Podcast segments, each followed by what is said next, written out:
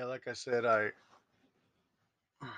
tried to explain to other people what was going on with me, and even family members, and they pretty much just brushed me off, which is fine. They can do what they want. That's their business. But it's good to know that, like last night, I listened to an audio of a Chuck in Vancouver, Washington. Yeah.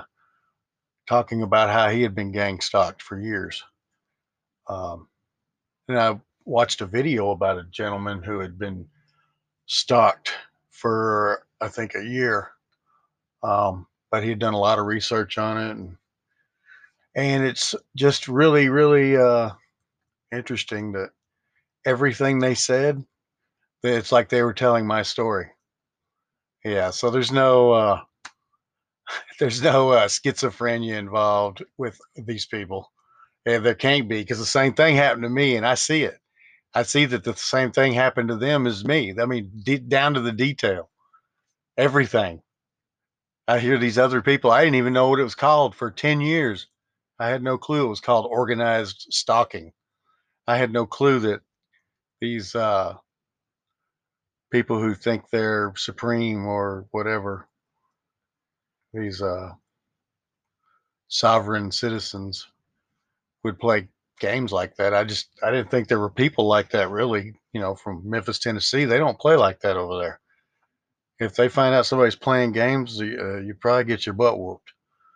That's pretty much what they do down there. They don't play games. They just come tell you they don't like you, and so you get in a fight, or you don't, or whatever, you deal with it. But yeah, I watched them last night, and I'm like, this guy is telling my story word for word, even though wasn't too fond of one of the guys, but they're all over the internet, and I'm seeing all these people with the same story that I've got. And it's interesting. I just wonder what their point is in all this. Is it just experimentation? See if you can drive people crazy, get people to kill themselves.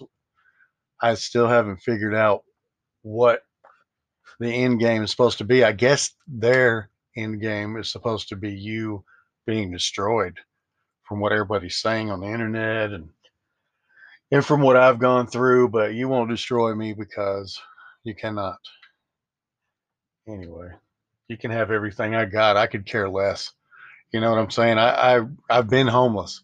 I've been homeless a lot in my life, and it would not be an incredible tearjerker. I can assure you that if I had to be homeless again. It's just part of life, man. I mean, you're born onto nothing you own. So, I mean, just live your life one day at a time. I don't know.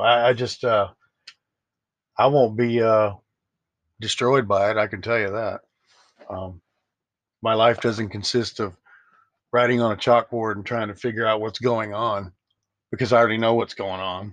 But I just happened to look up those videos last night. Yeah, it's been 10 years and I ain't never watched a video about it until now. Yeah. At least not one as detailed as the ones that I just watched last night.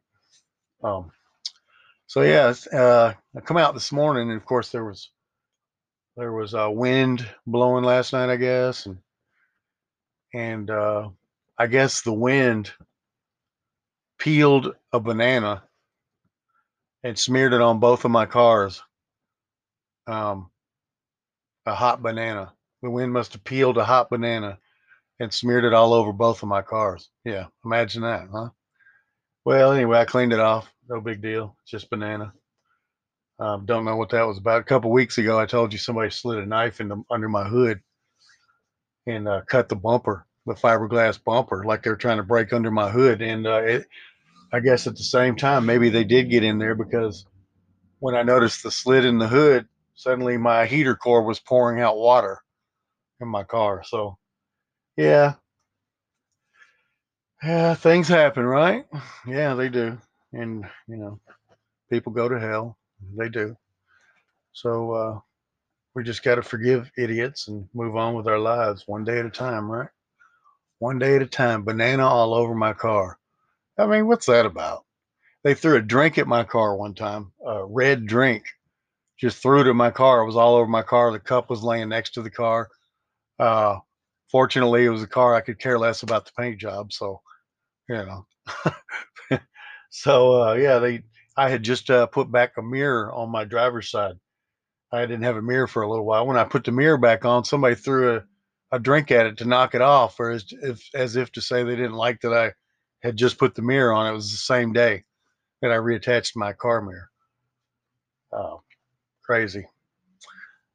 You know, anyway, I hadn't seen these videos until now, and now everything's pretty much adding up that I was right the whole time.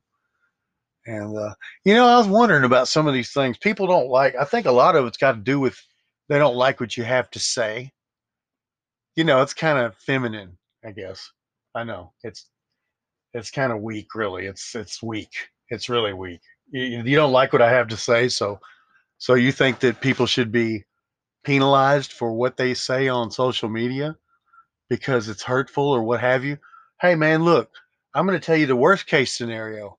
The worst case scenario is the guy next door is saying he's going to kill people or shoot somebody, and he says it on the internet. Then I got warning, right? Hey, don't stop them from saying what they want to say. Don't you want the warning? You just want them to be silent and then just silently kill you?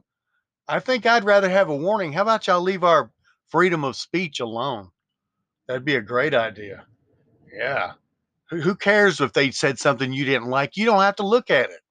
Come on, really? Seriously. Anyway, I was just listening to somebody complain about that, how there needs to be consequences for what people say on social media. Give me a break. There needs to be no consequences. United States, freedom of speech. Hello. Have a great evening. Bye.